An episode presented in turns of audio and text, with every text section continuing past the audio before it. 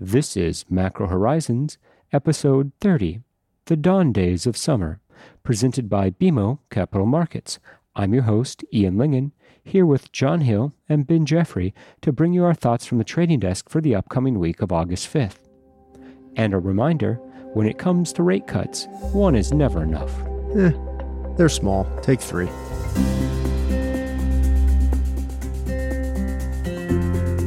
Views expressed here are those of the participants and not those of BMO Capital Markets, its affiliates, or subsidiaries.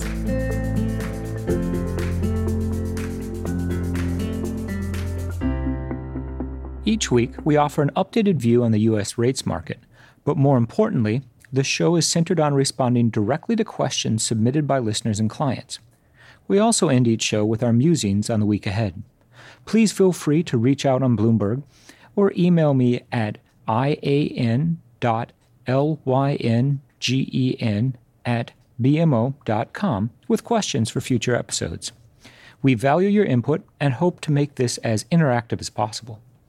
So, that being said, let's get started. So, Ian, we knew it was going to be a big week, but that was something else. It sure was. Not only did we get the 25 basis point rate cut that the market was anticipating, but Powell subsequently came out and didn't give the amount of direction that the market was looking for in the press conference, and so the market backed up somewhat, at least in Treasury space.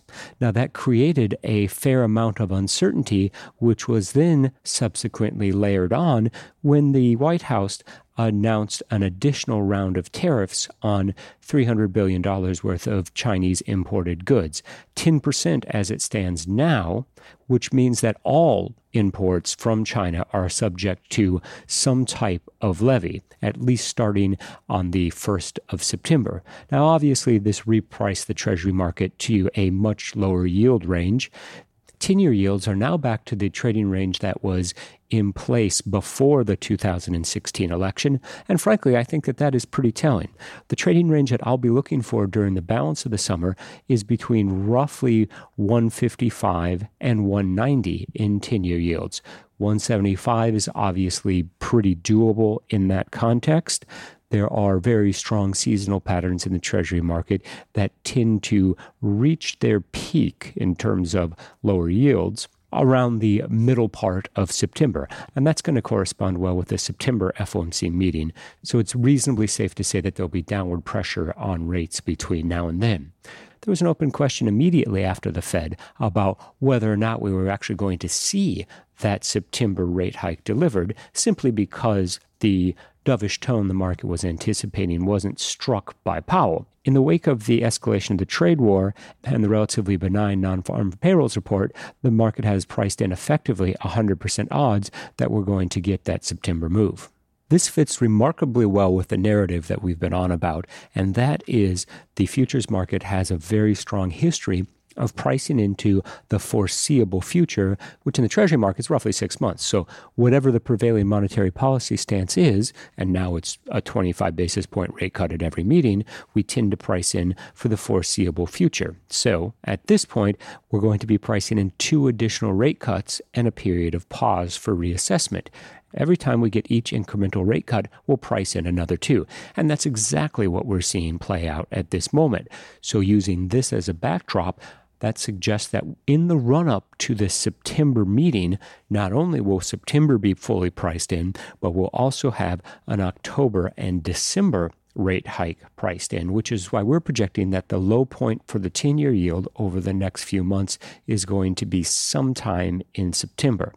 The flip side there being as the market starts to digest the reflationary and positive economic implications from a series of rate cuts, we would expect there to be a renewal of animal spirits, good for risk assets, for the outlook in 2020.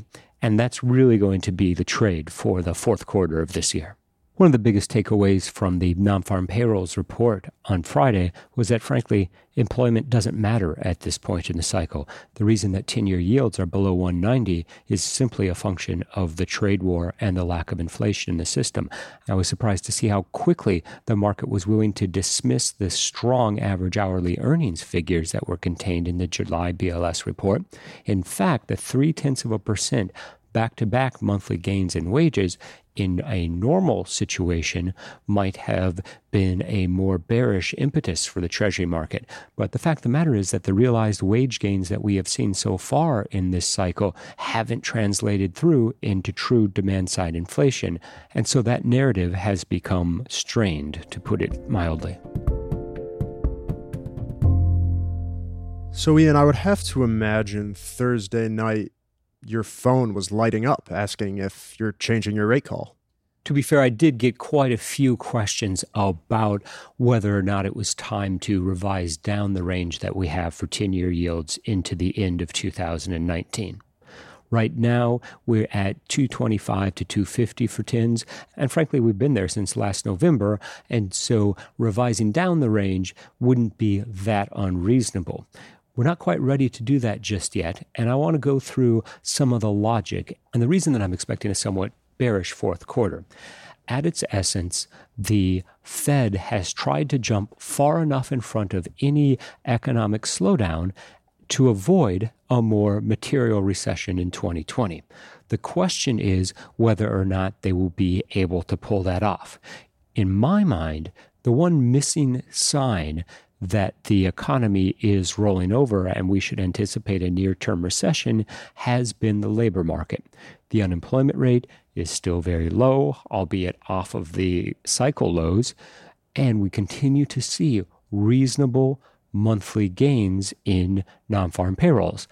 Friday's report was a very good example. Wage gains are starting to come back, and there will be a point in which realized inflation figures in the second half of the year trend a bit higher if we see the typical late cycle spike in CPI. Hasn't happened yet. Very easy for the market to dismiss that, particularly given the implications from the trade war. That being said, I remain relatively constructive on the Treasury market in the very near term. Could easily see 10 year yields reaching 175.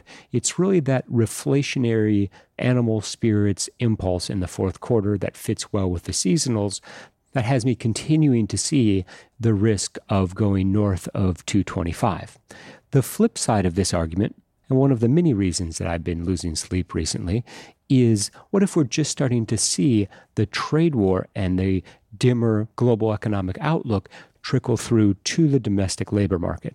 Now, the reason the domestic labor market is so important is because as soon as consumers start to feel less comfortable about job security, then they spend less. And every recession in the US ultimately has its origin somewhere on the consumption side. And I think this past week, two really good data points that illustrated exactly that point is A, the concerning drop in ISM manufacturing employment to the lowest level since November 2016, and B, in the Challenger job cuts release, it was explicitly laid out that the pain is being felt in the manufacturing sector as a direct result of trade uncertainty and producers just not knowing what lays ahead for their input costs. Those points are all well and good, but at the end of the day, the US is a services economy. Manufacturing matters, of course, but it is not the economy in and of itself. And so I think it also is helpful just to take a step back and realize there was a lot of noise that came out this week. Powell's communication left something to be desired for sure. But if you take a step back a week ago, and said, okay, if the Fed is going to cut by 25 basis points and balance sheet roll off early, have no change to IOER, keep guidance in the statement to provide additional cuts, not pre commit by any means, but certainly seem to have a cut bias, that seems like that would be consensus, and that's actually what we got. I think the big news and the big surprise was 24 hours later getting the new tariff announcement. It certainly was the escalation of the trade war, and that is really what repriced the Treasury market. Although, John, to your point that the service sector is really what drives the U.S. economy, and manufacturing, particularly domestic manufacturing, is far less relevant, I would counter that the big narrative over the course of the last two years post the 2016 election was that manufacturing was about to matter a lot more in the US than it has in the last 20 years. So we saw a lot of the optimism, particularly on the business side, being driven by the manufacturing sector, which was anticipated to spur further or additional hiring, which was expected to at least incrementally drive up wages somewhat. And the fact that the Treasury market, particularly 10 year yields, is now trading back in the same range that we saw in the middle of 2016, immediately before the election, I think is very telling and consistent with the fact that we've really priced out all of that upside and we're back to the realities of a relatively benign growth profile, inflation that seems unable to get off of the mat, and an increasing amount of global uncertainties. So, another way to say this, I think, is that, Ian, as you often highlight, the market trades the party. And that's why we saw that large sell off in 2016 and an even further sell off in 2017 as the pro growth impulses of a pro business administration, tax cuts, et cetera, et cetera, fed through to the market. And now the realities of what has played out has now completely erased that move, at least in 10 year treasury space. Yeah, I, I, would agree. And now the question becomes has the administration done enough damage to the way that the rest of the world views the U.S. on the global trade stage that we're in for a period of downward global and domestic momentum? Yeah, at a certain point, you know, my inner economist just thinks of trade. The only way manufacturing was going to come roaring back is if the cost of production in the US gets much, much cheaper. So workers take a massive pay cut. The dollar loses a ton of value. So suddenly, by a comparative, it makes a lot more sense to do it domestically.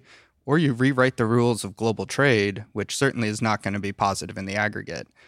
The first two haven't happened. The dollar's at a multi year high. If anything, wages have crept up, which socially is good, but makes it really hard to compete with places where that's not the case. And the World Trade Order is still largely intact. And what I mean by that is WTO still exists. NAFTA was just kind of rebranded. But there's a lot more uncertainty and headwinds going forward. And it really does seem like we're kind of tipping over into a broader slowdown. I'm happy you bring up the dollar, John, because we've seemed to have talked about this more and more recently.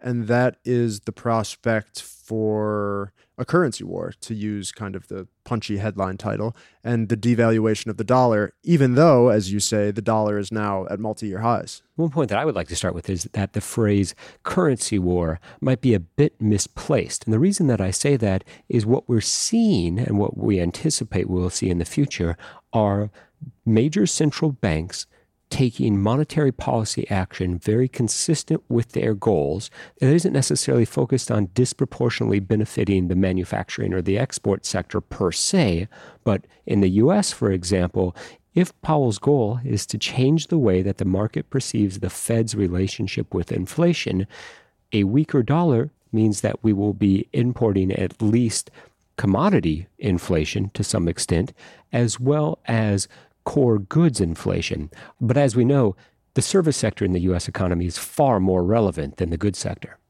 And just at a certain point, the dollar is the reserve currency of the world. This continues capital inflows into the US, which creates the dollar to be structurally stronger than it would otherwise be, leading us to be in a little bit of a current account deficit. It's kind of the trade-off with having the dollar be the terms of trade globally is your currency is a little bit stronger, which does weigh a little bit on your export or manufacturing base. But do you really want to give up the exorbitant privilege of having the dollar as the reserve currency of the world in exchange for trying to bring back manufacturing? From everything we've seen from the Fed, Powell's answer to that question is almost certainly no, even if, sure, technically the dollar is the responsibility of the Treasury Department. Yeah, but when interest rate parity is so relevant in setting exchange rates, I think it goes without saying that central banks have a pretty significant influence. There were very few surprises within the FOMC statement and subsequent press conference, at least using the price action as a gauge. John, what were some of your biggest takeaways from the press conference? I think Powell was just kind of in a no win scenario. If he came in and he pre committed to additional rate cuts, he would be seen as capitulating to political pressure. If he came in and said rate cuts aren't guaranteed, stocks tank, front end sells off, and he's seen as committing a policy error.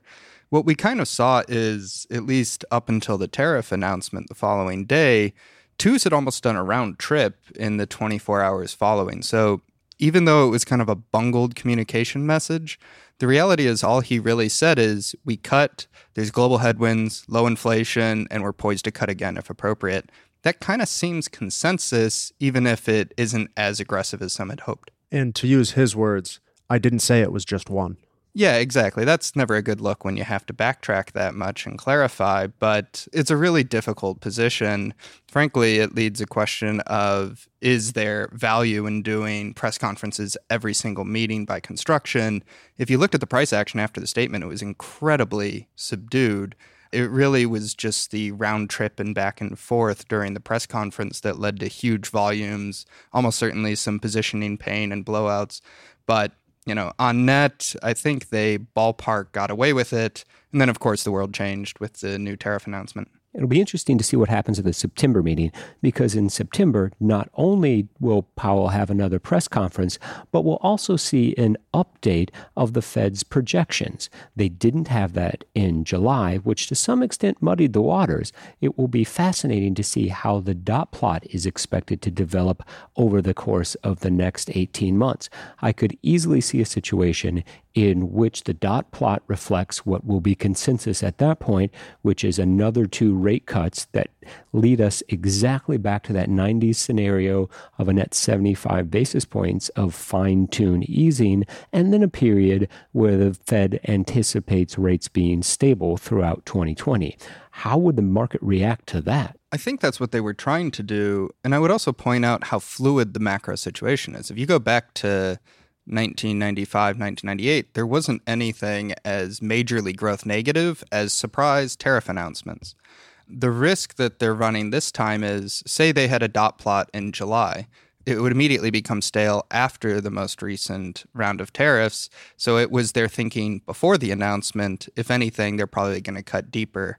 And I guess one point that I would make is there was already an argument that given how close they are to the zero lower bound, that they need to move more aggressive this time, all else equal, than they would have back in the 90s. So this could argue for something like 100 basis points of cumulative cuts. If you add in the fact that there's a chance that every time they move, they get a ratchet up in tariff tensions, they're really just trying to offset the growth negative impulses coming out of the White House. But it could certainly set the table for more than 75 basis point cuts, even in a stabilization world. Yeah, the cynical among us might make the argument that if the White House is truly trying to force the Fed's hand by increasing trade tensions either immediately after or immediately ahead of the major Fed events, there becomes a feedback loop where monetary policy needs to catch up with these negative growth impulses. To use a popular monetary policy analogy, it seems like the government is driving with two feet. You have on one side the Fed pressing the accelerator, while on the other side the White House is tapping the brakes. How will this all play out? So, in the vein of what could go wrong, let's talk a little bit about the shift in issuance, bills coming back, the debt ceiling becoming a fading issue quickly. Yeah, that's a good point. We're currently sitting in a world of near record primary dealer net positions, elevated repo rates, and now treasury is going to issue 150 200 billion in net bill supply over the next few weeks that's kind of a recipe for a bit of a funding squeeze but i would argue that perhaps we shouldn't be as concerned about a severe scenario though certainly some cheapening in treasury ois should occur I would say that there are two primary reasons to be a little sanguine about the situation, or at least not hyperbolic in fear. The first is if you look at the amount of cash sitting on the sideline and some of the government money funds, it looks like eventually the bill market will cheapen up a little bit and entice marginal buyers. This really puts a cap on how high that those rates can go or how much it can cheapen versus OIS. This isn't to say we might not see a few basis points of cheapening, but it shouldn't blow the roof off or anything. The second factor is once again due to the Fed. The Fed's decision to stop balance sheet roll off early mechanically equates to 28 billion in less funding needs for treasury. So basically the way that works out is rather than having to borrow 160 over the next 2 months, it's 130. Still big numbers, but, you know, what's 30 billion among friends? Uh, 30 billion? And let's not forget further out the curve, we get August's refunding auction series this week. And in light of what has happened, aka what we've been talking about for the past 20 minutes, there's definitely a bullish underpinning going into particularly 10s and 30s, even with yields now back to 2016 levels. This does beg the question how do auctions typically go when they come at the low yield marks? Selling an instrument at the high can often be problematic. Yeah, and we could certainly see maybe some modest tails, particularly in 10s and 30s. But given how far yields have fallen over this past week, that will really, in my mind at least, serve as more of a reason to expect the market to catch its breath in an otherwise relatively quiet data week. One of the things that we have seen develop, at least anecdotally, over the course of the last week, week and a half, has been the return in the secondary market of more active foreign participation. It'll be interesting to see if that actually translates through to the primary market and if the auctions presumably will have reasonable concessions ahead of time actually end up seeing an above average non dealer allocation. It's especially noteworthy in the week after 30 year bunds dropped below zero for the first time. Treasuries don't look cheap, but at least they have a positive yield. Negative 50 basis points on German 10 year yields also put U.S. Treasuries at 190 in an entirely different context. And more generally, it makes sense that bond yields are falling. The ECB is about to cut rates again. It's about to announce another asset purchase program. Is there a risk it's going too far, too fast? The market's getting ahead of itself, and you could see a bit of a snapback, almost a buy the rumor, sell the fact kind of situation. Falling yields make sense, but does a 10 year yield in Germany at negative 50 basis points make sense? I mean, if they're shadow doing some version of yield curve control where you set the deposit rate at negative 50 and then it's flat out to 10 years, maybe, but they haven't actually done that. It just seems the market's pricing negative 50 ad infinitum. And there are some global banks who are reportedly passing through negative rates to the upper end of their depositor base. I think that is an interesting shift that we haven't really seen since the crisis. And that was always the fear about negative rates. You try to actually put negative rates on someone, which also is just a way to charge someone for holding their money, which isn't as crazy. But if they try to put negative rates on the deposit base, are you going to see some version of a bank run? And either you go to a competitor who's still at zero or just pull cash out of the system. There's actually a point in which the storage cost of cash has a number on it brings a whole new term to safe deposits. I thought summer was supposed to be boring. Like I always say, there's no such thing as a boring market, just a boring strategist. At least our world has very treasured asset class. At least it's not a boring market. Ugh. In the week ahead, it's going to be a defining moment for the Treasury market, quite frankly. We have all of the major policy events in the past for the summer the next big Fed story won't really occur until the September FOMC meeting. Trump has thrown down the gauntlet yet again on the trade war. And in that context, the question isn't will China respond? It is how will China respond and how will investors interpret that in terms of its severity and what it means for the global growth outlook. The fallout, which was evident in Europe, continues apace. We have the export story in Germany that very quickly became a domestic demand problem. That continues apace. We also have the ECB, which is poised to do some type of transition into either lower rates or lower rates combined with another asset purchase program. So as a result, the tone of global accommodation is very much in place. So, with that backdrop, what happens when the U.S. Treasury Department conducts its August refunding? 10 and 30 year auctions are going to be very telling. They're going to be telling in terms of the amount of demand at specific yield levels. The 10 year solidly below 2%, probably goes into the auction that way. How much interest are we going to see globally to buy 10 year treasuries yielding less than 2%? It's an open question, and frankly, it's an open question that we believe gets resolved in the favor of sponsorship for treasuries. Now, the front end of the curve is an entirely different story. We came out of the FOMC meeting expecting that there would be a period of debate around whether or not the Fed would follow through with a September 25 basis point rate cut. Trump's actions on the global trade front have pretty much locked in the fact that we're going to get another 25 basis point move in September, follow that with another in October, and then the big question becomes was that enough? Are investors going to be satisfied with that? If we look at the reaction in the equity market, at least thus far, the word satisfaction isn't what comes to mind. It is that translation between tighter financial conditions as evidenced by a spike in equity volatility that will ultimately prompt even further action from the Fed. What we're debating, at least internally, is how viable is that period of optimism that we're expecting in the fourth quarter? Will the market so quickly move beyond any reflationary impulse, or will we see a repeat of what has become now very typical seasonal bearishness into the end of the year?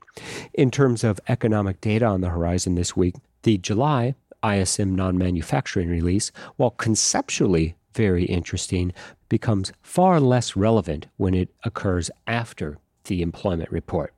Nonetheless, the sentiment evidenced in a lot of the surveys in the manufacturing sector has been on a negative trajectory for quite some time. The service sector, however, has held up. It is held up in Europe and it's held up domestically as well. If and when that takes a turn for the worse, will be an inflection point. It'll be an inflection point for the outlook and presumably the market as well. That said, we are not looking for anything dramatic on Monday we do have a few Fed speakers who will help further refine expectations for monetary policy. It will be notable when we hear from Bullard and Evans in terms of their willingness to implicitly commit further to a series of rate cuts. We've been on about the re-steepening of the twos tens curve for quite some time, and frankly, this last week really challenged that notion. We still think that the cyclical re-steepening of the twos tens curve will occur. It's been delayed, clearly, and our tactical steepening trade we've been stopped out of. So at the moment, we're content to continue to watch the curve trade in a range and focus more on the longer end. And in that context, any time that we see 10 year yields anywhere north of 205, give or take, we expect that will be a reasonably strong buying opportunity, and we'd fade any move closer to 175 this week, although ultimately we do expect that level to be tested in the next few weeks. We've reached a point in this week's episode where we'd like to offer our sincere thanks and condolences to anyone who's managed to make it this far. And please note that as the dawn days of summer are upon us, the best way to beat the heat is not to tweet.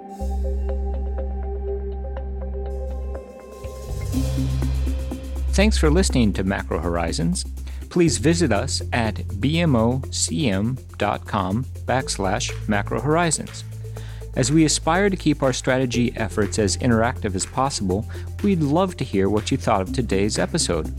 Please email me at ian.lyngen at bmo.com. That's I A N dot L Y N G E N at BMO.com. You can listen to this show and subscribe on Apple Podcasts or your favorite podcast provider. This show and resources are supported by our team here at BMO, including the FIC Macro Strategy Group and BMO's marketing team. This show has been produced and edited by Puddle Creative. This podcast has been prepared with the assistance of employees of Bank of Montreal, BMO Nesbitt Burns Incorporated, and BMO Capital Markets Corporation. Together, BMO, who are involved in fixed income and foreign exchange sales and marketing efforts. Accordingly, it should be considered to be a product of the fixed income and foreign exchange businesses generally, and not a research report that reflects the views of disinterested research analysts. Notwithstanding the foregoing, this podcast should not be construed as an offer or the solicitation of an offer to sell or to buy or subscribe for any particular product or services, including, without limitation, any commodities, securities, or other financial instruments. We are not soliciting any specific action based on this podcast. It is for the general information of our clients. It does not constitute a recommendation or a suggestion that any investment or strategy referenced herein may be suitable for you. It does not take into account the particular investment objectives, financial conditions, or needs of individual clients. Nothing in this podcast constitutes investment, legal, accounting, or tax advice, or a representation that any investment or strategy is suitable or appropriate to your unique circumstances, or otherwise constitutes an opinion or a recommendation to you. BMO is not providing advice regarding the value or advisability of trading in commodity interests, including futures contracts and commodity options, or any other activity which would cause BMO or any of its affiliates to be considered a commodity trading advisor under the U.S. Commodity Exchange Act. BMO is not undertaking to act as a swap advisor to you or in your best interests in you. To the extent applicable, will rely solely on advice from your qualified independent representative in making hedging or trading decisions. This podcast is not to be relied upon in substitution for the exercise of independent judgment. You should conduct your own independent analysis of the matters referred to herein, together with your qualified independent representative, if applicable. BMO assumes no responsibility for verification of the information in this podcast. No representation or warranty is made as to the accuracy or completeness of such information, and BMO accepts no liability whatsoever for any loss arising from any use of or reliance on this podcast. BMO assumes no obligation to correct or update this podcast. This podcast does not contain all information that may be required to evaluate any transaction or matter, and information may be available to BMO and or its affiliates that is not reflected herein. BMO and its affiliates may have positions, long or short, and affect transactions or make markets in securities mentioned herein, or provide advice or loans to, or participate in the underwriting or restructuring of the obligations of issuers and companies mentioned herein. Moreover, BMO's trading desks may have acted on the basis of the information in this podcast. For further information, please go to bmocm.com slash macrohorizons slash legal.